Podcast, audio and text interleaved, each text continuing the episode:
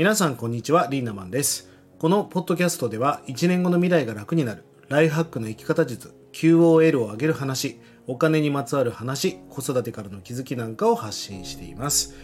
えー、今日もね、えー、ご質問いただきありがとうございますのりこさんからいただきましたえー、リンダマンいつもありがとうございます。のりこさんこちらこそありがとうございます。リンダマンを見ているといつも気持ちが安定しているように見えます。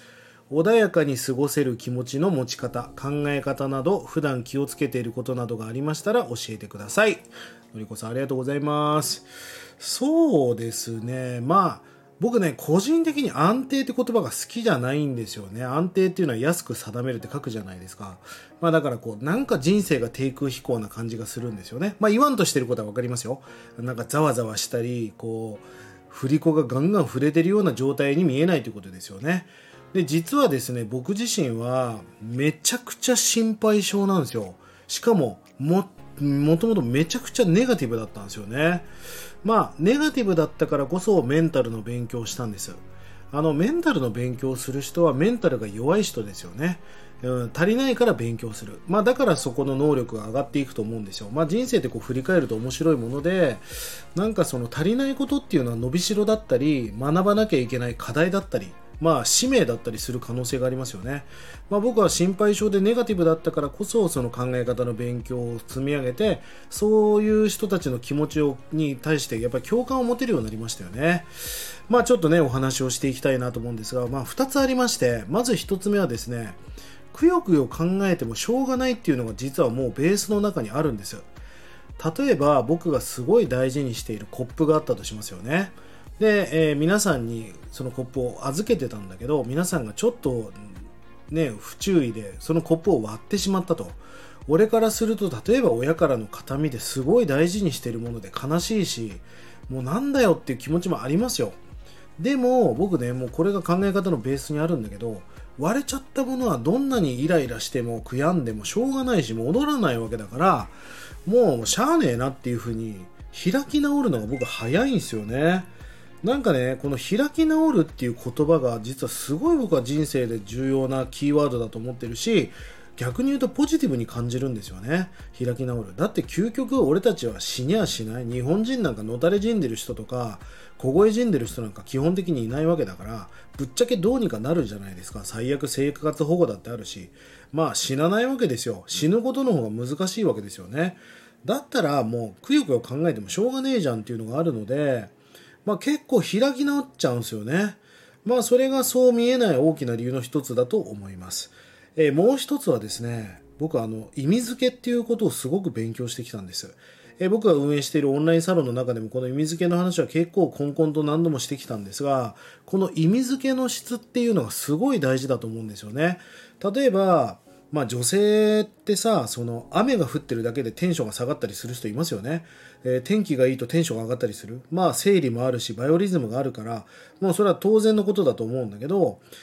雨が降ったからテンションが下がったんじゃないんですよね。その雨にどういう意味をつけたかっていうことが重要なわけです。例えば、皆さんが、えー、例えば、えー、髪をきれいに巻いてきてね、僕に会いに来てくれたとしますよ。で、大雨が降っちゃったら、せっかく髪も巻いて、で傘も持ってきてないしもうびちょびちょになるじゃないですか。ああ最悪やって気持ちになりますよね。でも皆さんが仮にお百姓さんだったらやべえ恵みの雨だやっと雨が来たよ雨がお金になるっていうふうに思いませんか？同じ雨なのに雨って最悪っていう捉え方もあれば雨ってなんかお金になるんだよって気持ちになることだってあるわけですよね。俺はねポジティブシンキングって言葉が好きじゃないんです。ポジティブかネガティブかが人生にとって僕は重要だと思っていなくて今起きてる出来事にどんな意味をつけてるかどんな理由をつけてるかっていうことの方がすごく大事だと思うんですよね。まあなんかこの意味付けまあ俺はすごい意味付けっていうのはステッカーみたいなもんだと思うんだけどなんかこのラこの例えばポッドキャスト長えなって思って聞いてたらそらつまんないでしょうね。でも基本的にこれ、ポッドキャスト無料で聞けますから、無料でこんなことを学べるんだったら、教えてもらえるんだったら、ちゃんと聞いてみようかな。そんな気持ちで聞いてると、なんか耳のシャッターって開くじゃないですか。だから、起きた出来事で一喜一憂するんではなく、起きた出来事にどんな意味をつけたかっていうことが重要だと思うんです。この意味をつけるのが上手くなればなるほど人生っていうのはなんか質が上がっていく。まさにクオリティオブライフが上がっていくんじゃないかなと思いますからぜひ皆さんもねこの意味付けっていうのをちょっとね勉強してもいいのかもしれません。まあ僕が安定して見えてしまう理由はえくよくよ考えない。常に開き直ってる。まあ考えたってしゃあねえしみたいな。お金がなきゃないで別に生きていけるわっていうのがベースにある。そしてもう一つは起きた出来事がお金がなくなったから人生が最悪だとか彼女から振られたからどうだではなく彼女から振られたってことはもしかしたらこれからもっと素敵な女性に会えるチャンスなのかもしれない。まあそんな感じでただのポジティブシンキングではなくこの意味付けの質を上げるっていうことをすごくトレーニングしてきたのでそう見えるのかもしれません。ぜひ皆さんの人生にもお役立ていただければと思います。えー、下の概要欄にですね、公式 LINE の登録 URL が書いてあります。えー、こちらからまあ勉強会であったりとか、様々な情報をたまに配信していますので、ぜひ公式 LINE の方もご登録ください。そして取り上げてほしいテーマやお題なんかがありましたら、気軽にコメントをしてください。取り上げていきたいと思います。それでは今日も素敵な一日をリンダマンでした。まったね。